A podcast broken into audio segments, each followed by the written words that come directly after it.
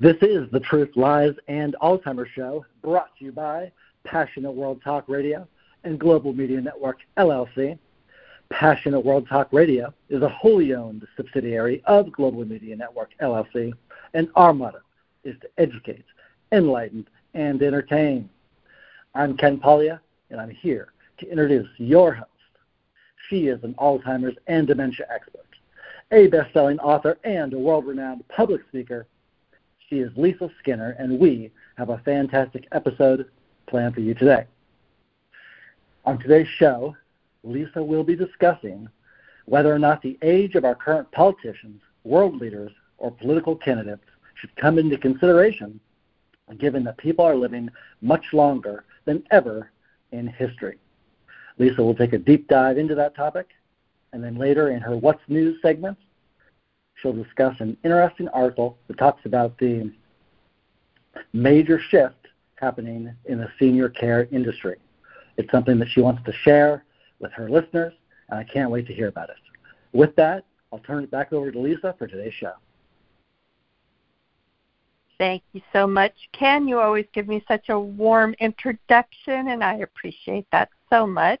Hello to all of you who have tuned in for another episode of the Truth, Lies, and Alzheimer's Show. I am Lisa Skinner, your host, and I'd like to shout out a very warm welcome to all of you who have taken the time to join us today. Thanks so much for being here. As I have told you many, many times, the purpose of this show is to talk about every aspect of Alzheimer's disease and dementia. That's going to include the good, the bad, and yes, the ugly. My goal is to get to the truth, dispel the lies and myths, and unveil what I call the secret faces of Alzheimer's disease so you have a better understanding of what it's truly like for people to live with this brain disease.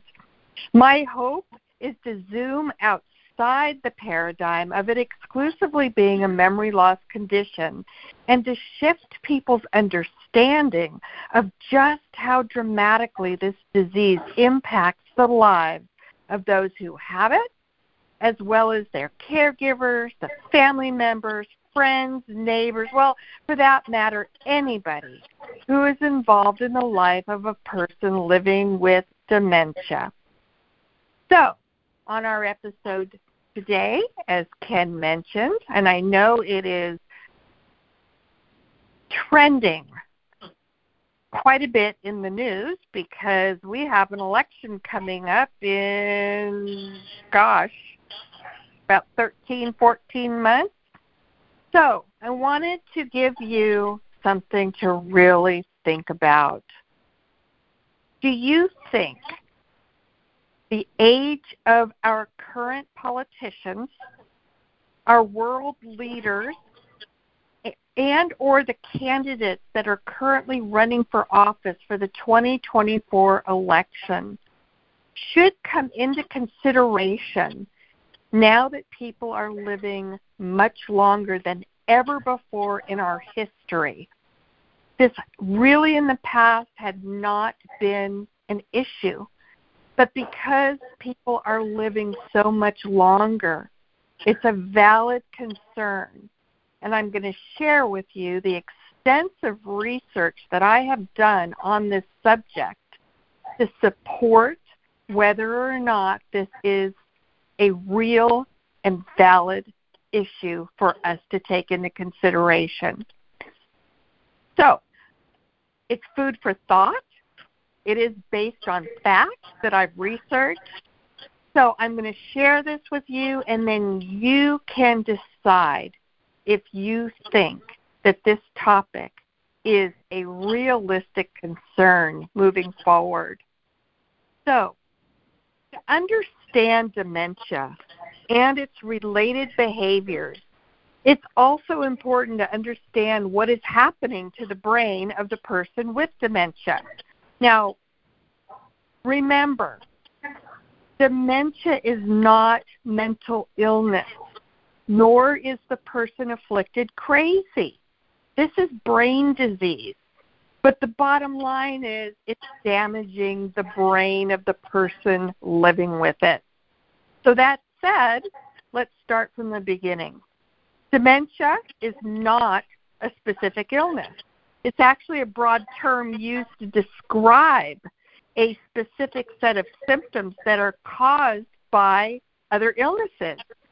There are actually over a hundred known causes of dementia, and most of them are irreversible.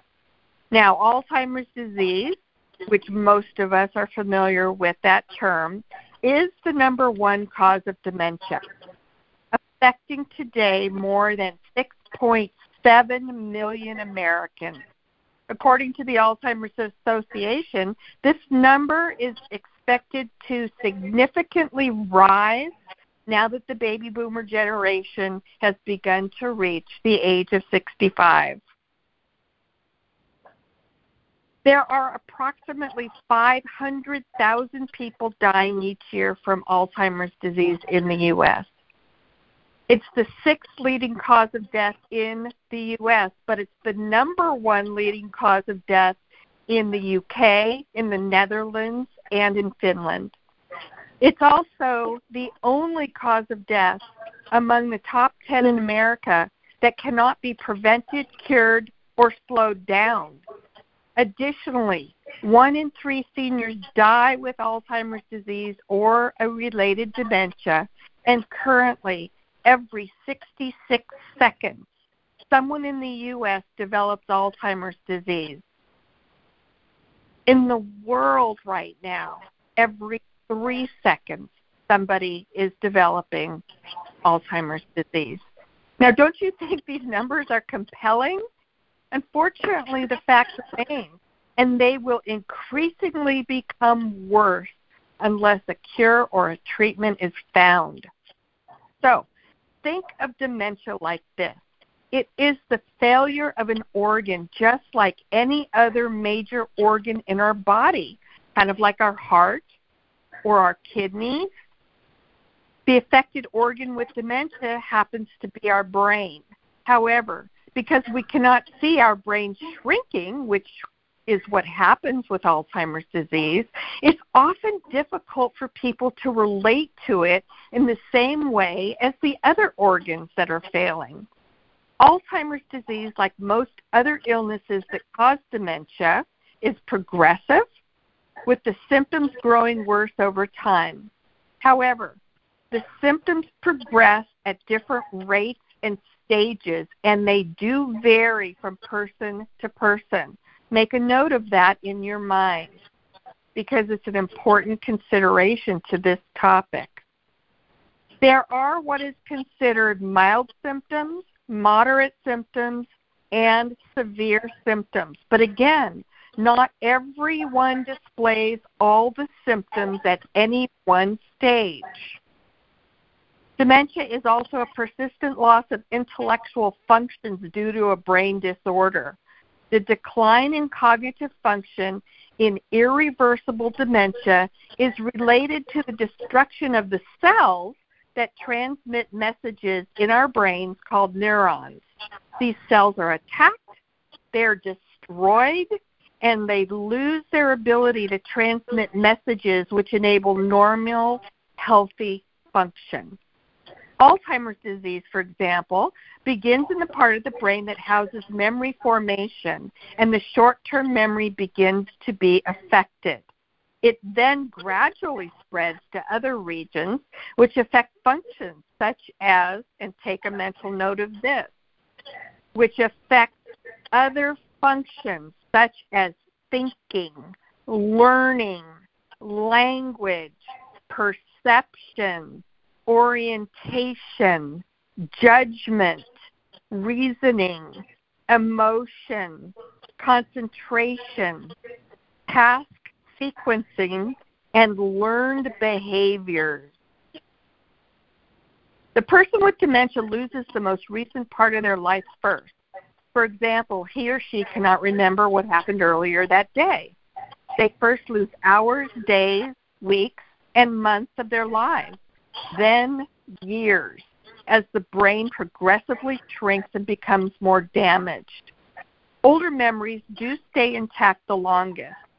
As the brain continues to shrink and the cells continually become destroyed, symptoms and behaviors become more obvious and more prominent. Eventually, the disease destroys one's ability to recognize themselves, their family members, and to communicate in any way. The individual becomes completely dependent on others for care. From the onset of symptoms, this process can take an average of anywhere from about 4 to 12 years, although many people go undiagnosed for years even after the most subtle symptoms begin to show. As a person loses various functions because of the different areas of their brains being destroyed, they must adapt new ways to communicate. It is in many of the behaviors that we see in people afflicted with dementia that the root of these behaviors is actually their way of trying to tell us something. And then it's up to us to interpret what that meaning is. So, what are the most prevalent differences between normal aging and something more serious, such as a brain disease that causes dementia? Well, as we continue to live longer, take a mental note of that. Our brains are aging right along with us. For this reason, forgetfulness as a part of the normal aging process is often mistaken for early signs of dementia. However, just because you are aging does not mean you will develop dementia. Forgetfulness, as well as lapses in memory, happen in both the normal aging process and dementia. So, how do you distinguish one from the other? That's kind of tough in the beginning because there are similarities in the way a person forgets things with normal aging and with dementia, such as not being able to recall information or details, not remembering the name of a relative or acquaintance, forgetting events, occasionally having difficulty finding the right words to say, one's ability to operate appliances and learn new school skills, start experiencing mood changes and changes in interest. The most obvious distinction is that with dementia, these symptoms and behaviors become more blatant and start to occur more frequently as the disease progresses. Also, with dementia at some point, you will no longer be able to learn and retain new information or be able to perform normal activities of daily living without assistance. They will eventually need someone to perform these tasks for them. So, this is all a segue into why this is a trending concern in today's society. So let me start with my research on a history of past presidents. This is really, really interesting. So there was a study done by Jonathan Davidson of the Duke University Medical Center and colleagues who reviewed biographical sources for the first 37 presidents who served from 1776 to 1974. The study found that half of those men had been afflicted by mental illness. And again, mental illness, different from brain disease. And 27% met those criteria while in office, which clearly could have impacted their ability to perform their jobs.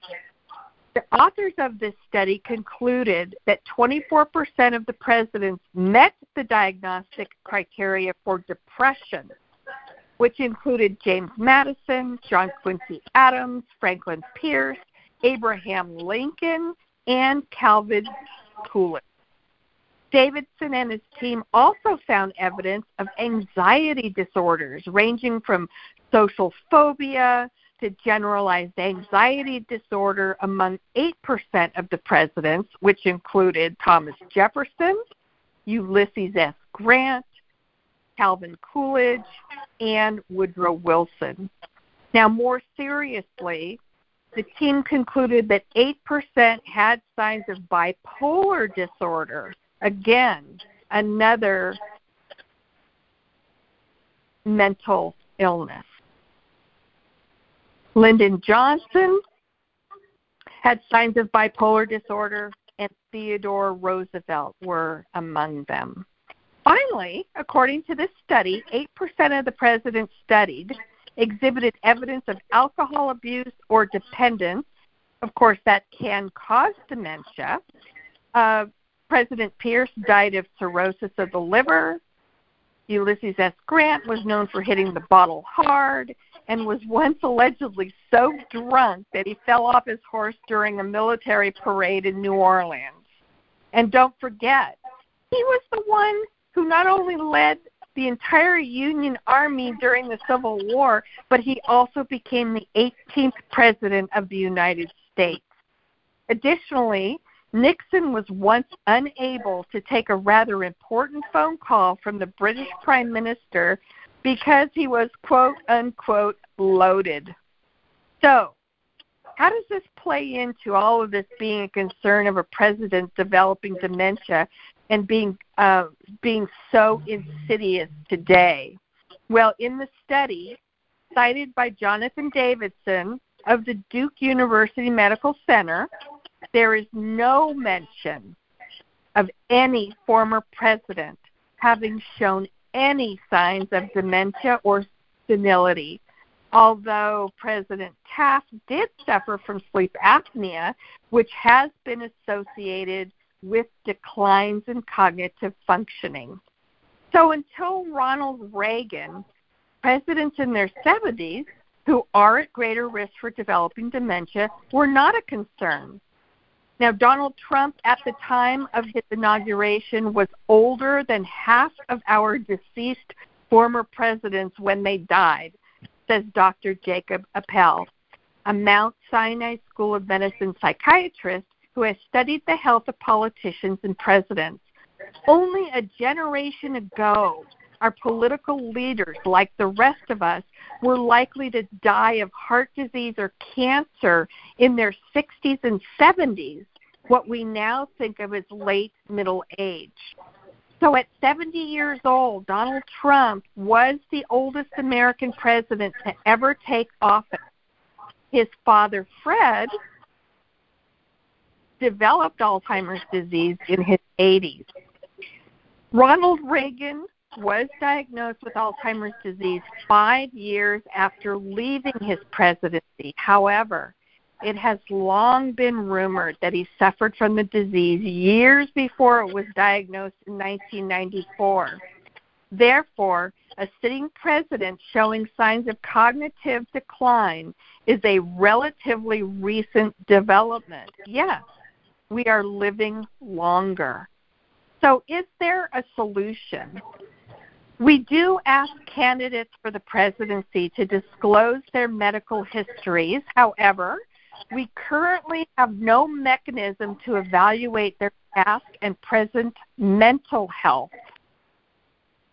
Arthur Caplan, a bioethicist at New York University's Langone Medical Center, says there needs to be greater transparency when it comes to presidential health.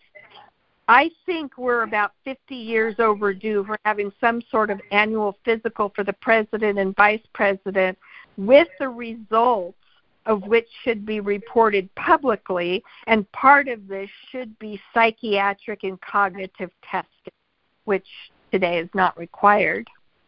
Caplan says the exam should be conducted by an independent panel of external physicians selected by a major medical society as any internal reposts from the president's personal doctors are likely to be spun for political purposes. Mount Sinai's Appel questions how to objectively determine what level of impairment renders a candidate unfit for office. This isn't to say that Dr. Appel objects to steps to ensure mentally unfit politicians are removed from office. because we do have the 25th Amendment to the Constitution, which outlines the succession of high office if a president dies, resigns, or becomes incapacitated, provides a logical process from removing a dementia stricken president. Yet, Dr. Appel asked, will anyone actually apply it? I think that's a great, great concern. Regrettably, he says, our current political climate makes it unlikely that such a measure will be invoked, even when necessary, until the system is fixed and the political culture changes. Medical information is rather useless. To one side, it'll be a smoking gun, and to the other side, it will be fake news or alternative facts. Like Appel, Caplan does not hold out much hope that the public would be clued in if a president's cognition starts to meaningfully decline. What will they do if he or she starts to slip? Nothing, Caplan declares.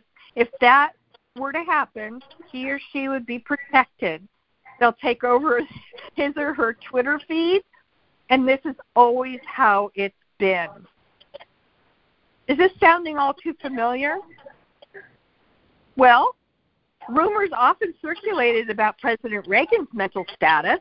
The media often reported instances of him being dazed and confused during his two terms in office.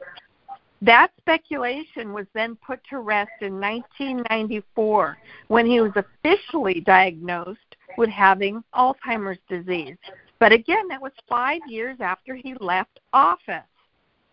So the debate then quickly pivoted to whether or not he had been exhibiting signs of dementia while occupying the White House.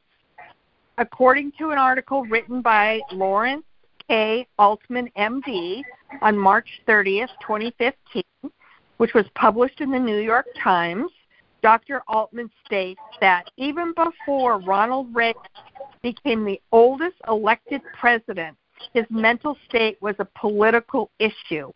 His adversaries often suggested his penchant for contradictory statements, for forgetting names, and seeming absent mindedness could be linked to dementia. In 1980, Mr. Reagan told this doctor that he would resign the presidency if White House doctors found him mentally unfit. But years later, those doctors and key aides told me they had not detected any changes in his mental abilities while in office. Now, a clever new analysis has found that during his two terms in office, subtle changes in Mr. Reagan's speaking patterns linked to the onset of dementia were apparent years before doctors diagnosed his Alzheimer's disease in 1994. The findings, which were published in the Journal of Alzheimer's Disease by researchers at Arizona State University, do not prove that Mr. Reagan exhibited signs of dementia that would have adversely affected his judgment and ability to make decisions in office, but the research does suggest that alterations in his speech might be used to predict development of Alzheimer's and other neurological conditions years before symptoms are clinically perceptible. Detection of dementia at the earliest stages has become a high priority. Many experts now believe that yet to be developed treatments are likely to be effective at preventing or slowing progression of dementia only if it is found before it significantly damages the brain. As of now, most people are not even diagnosed until the mid stages of the disease because the signs and symptoms are so subtle in the early stages. The highly innovative methods used by the researchers may eventually help to further clarify the extent to which spoken word changes are associated with normal aging or predictive of subsequent progression to the clinical stages of Alzheimer's disease, said Dr. Eric Reiman, the director of the Banner Alzheimer's Institute in Phoenix. He was not involved in the study. Uh, Visar Berisha and Julie Liss, professors of speech and hearing at the university, compared transcripts of all 46 new conferences that Mr. Reagan held to the 101 sessions President George H.W. Bush held in his team. The researchers assessed changes in the president's speech patterns with a new algorithm based on a technique by others to analyze changes in writings by novelists. So let us fast forward to today's concerns. Based on what we know, with Alzheimer's disease with Ronald Reagan, now be paying closer attention to what has been observed in the behaviors of some of our current leaders. What this all means is yet to be discovered. Currently, the only way to determine whether Alzheimer's disease is present is to look at the brain of a person after death or upon autopsy. For patients who are living, doctors use special cognitive tests which monitor memory and everyday skills such as dressing and bathing, but the results are often misleading or inaccurate. New findings presented at the Alzheimer's Association International Conference in London now show that positron emission tomography, or the PET scans, altered the diagnosis for more than two thirds of the people. PET scans do show the buildup of sticky amyloid plaques in the brain, which prevent neurons from communicating and eventually kill areas of the brain wiping out memories and can help with definitive diagnosis. But guess what? They're not using PET scans other than in clinical trials because insurance um, doesn't pay for them. Additionally, there are other conditions that mimic the symptoms of dementia. And a perfect example of that is the singer actor Kris Kristofferson. He struggled with memory problems and was told he had Alzheimer's disease and was subsequently treated with Alzheimer's medications for three years. But it turns out he was misdiagnosed and all along had actually been suffering from the tick borne illness Lyme disease. So, based on some of these facts revealed about dementia, age appears to be a definite factor in the development of it. That is a true fact.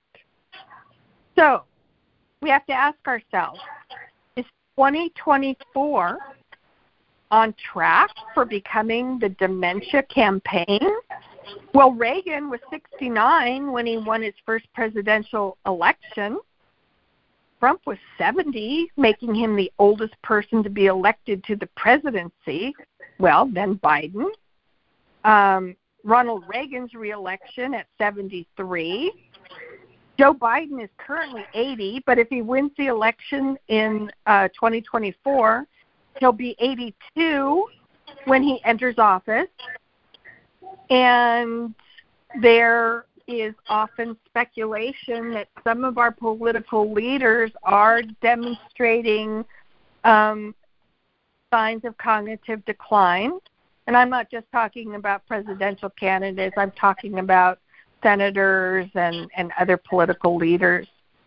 Now, Trump was given a clean bill of health, of cognitive health, in January of 2018 by White House physician Dr. Ronny Jackson, who had tested him for cognitive impairment and said he had no concerns about the president's mental fitness. Although changes in his speech patterns and behaviors have been noted over the past 20 years. And that study did show a correlation between ch- changes in speech patterns and cognitive decline. Reagan's doctors said much the same thing while he was in office, despite the former president's memory lapses and bouts of confusion in public. Most visibly during the 1984 presidential debates and his 1990 Iran Contra testimony. Incidents such as these led to speculation that he was undergoing gradual mental decline and that those around him did not want to admit. A 1987 article in the New Republic posed the troubling questions outright. Is Reagan senile? Now keep in mind that the physicians who directly attended Ronald Reagan while he was president agreed unanimously that he never displayed signs or symptoms the entire time he was in office. The New York Times reported that in 1997, which later became disputed. And then Ronald Reagan's son came forward and said he definitely was displaying signs of cognitive decline while he was in office. At 73, Ronald Reagan would be the oldest president ever reelected. And at the time, voters were beginning to imagine a grandpa who could never find his reading glasses in charge of a bristling nuclear arsenal, and it was making them nervous as well as his floundering his way through his responses, fumbling with his notes, uncharacteristically lost for words, along with tired and bewildered. Well, fast forward now to 2023, and a lot of these people are even older than Ronald Reagan was back then. So today, this is what we're facing. The two people most likely to control the U.S. nuclear arsenal through January 2025 are both well into their 70s and 80s and facing continued public speculation that they may be coming senile. So this is these are all very, very valid concerns.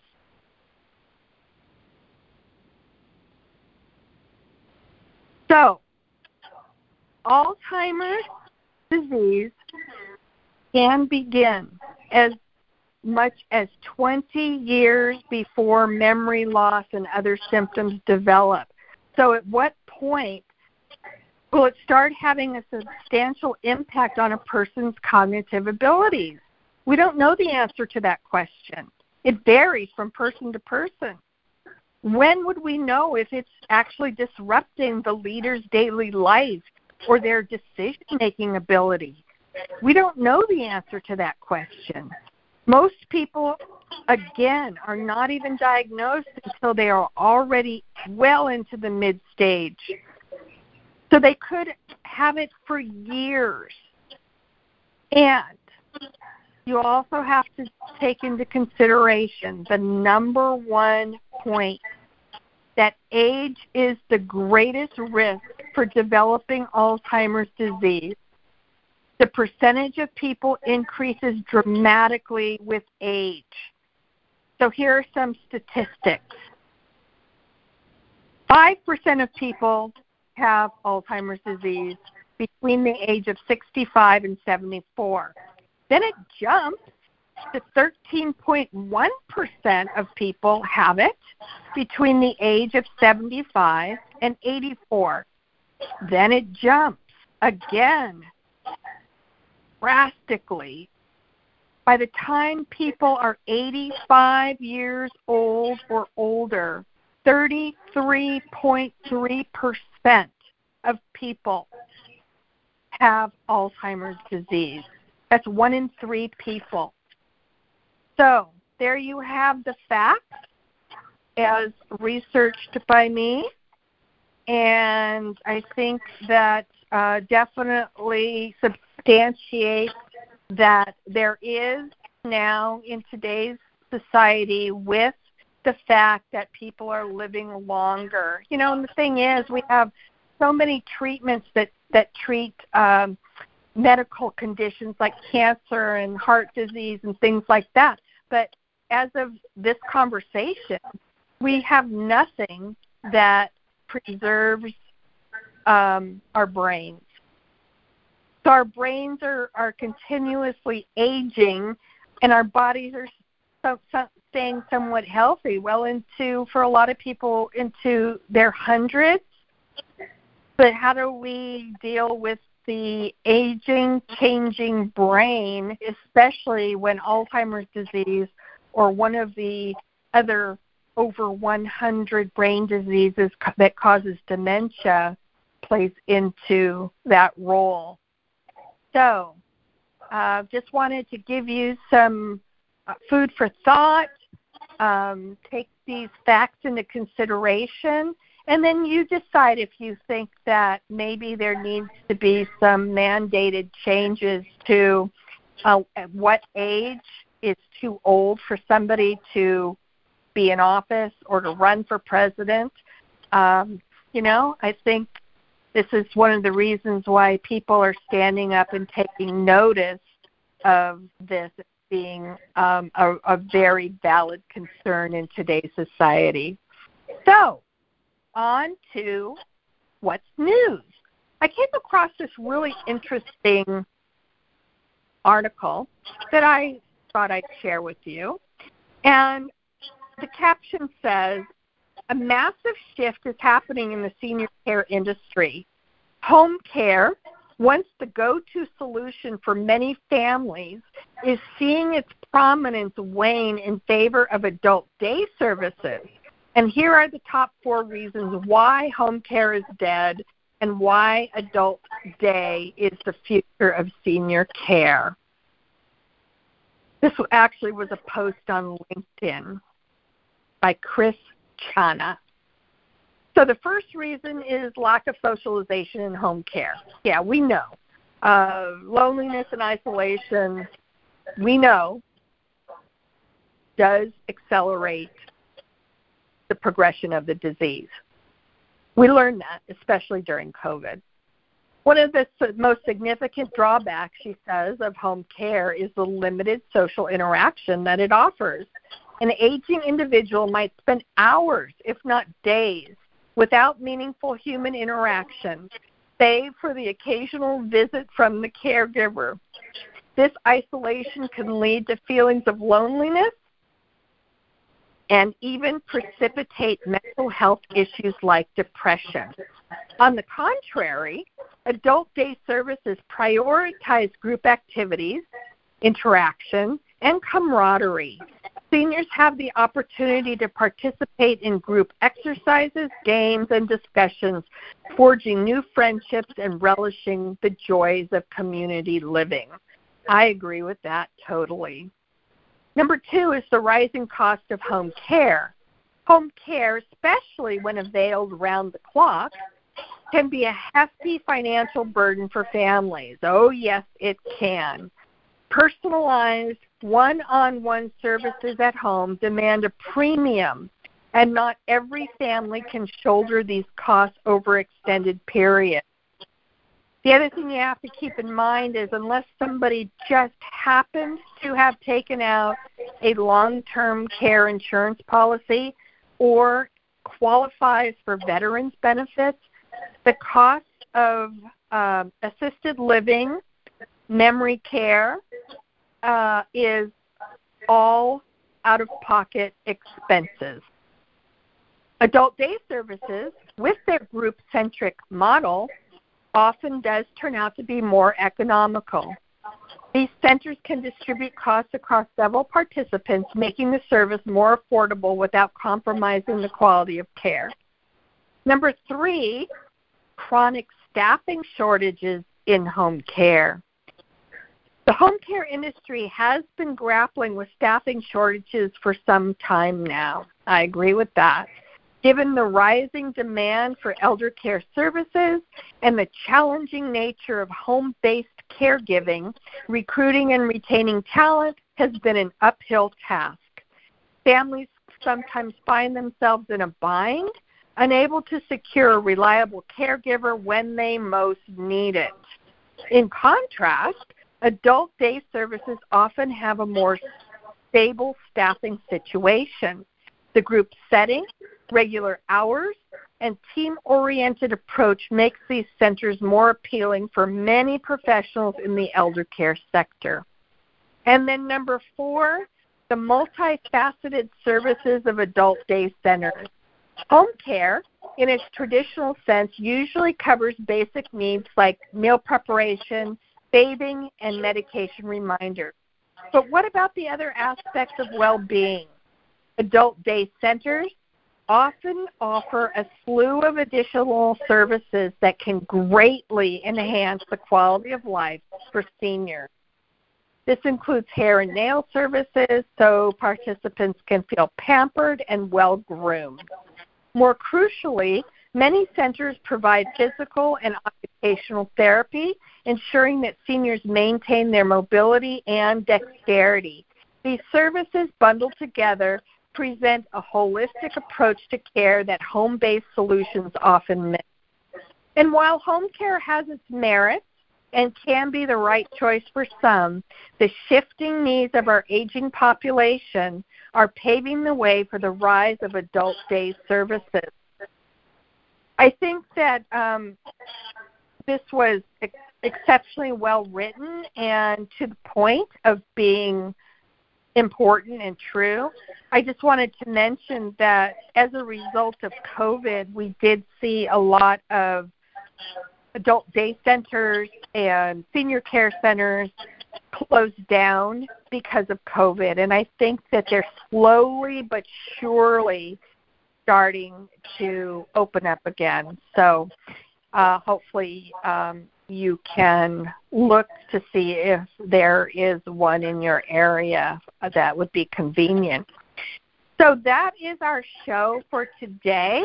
But before we say goodbye, Ken does have a couple of announcements to make, and I will be back to uh, say one final goodbye to you. And thank you, Lisa, for tackling those topics so uh, relevant um, and challenging. You, uh, you did them justice. And to our listeners, thank you for listening to the Truth, Lies, and Alzheimer's Show with your host, Lisa Skinner. This program can be found on our website at passionateworldtalkradio.com under the Shows tab. You can also search for us on YouTube, and you can find Lisa on Facebook by searching for Lisa Skinner Author. If you're interested in Lisa's books or training programs, go to truthliesandalzheimers.com. That's truthliesandalzheimers.com. And her books are available on all major platforms, including Amazon and Apple Books. And with that, I'll turn it back over to our host, Lisa Skinner, to take us home. In closing, I just want to thank you all again for listening today. There's so much to cover. Uh, when it comes to Alzheimer's disease and related dementia. And I really sincerely want to provide you with information that you will find helpful and valuable and make this journey a little easier to bear. And remember, dementia awareness happens every day. Kindness is the ability to speak with love, listen with compassion, and act with patience. And these are all very necessary attributes to have in order to outlast Alzheimer's disease. Thanks again for being here with us, and we'll look forward to having you back for another new episode of the Truth, Lies, and Alzheimer's Show with your host, Lisa Skinner. Bye for now.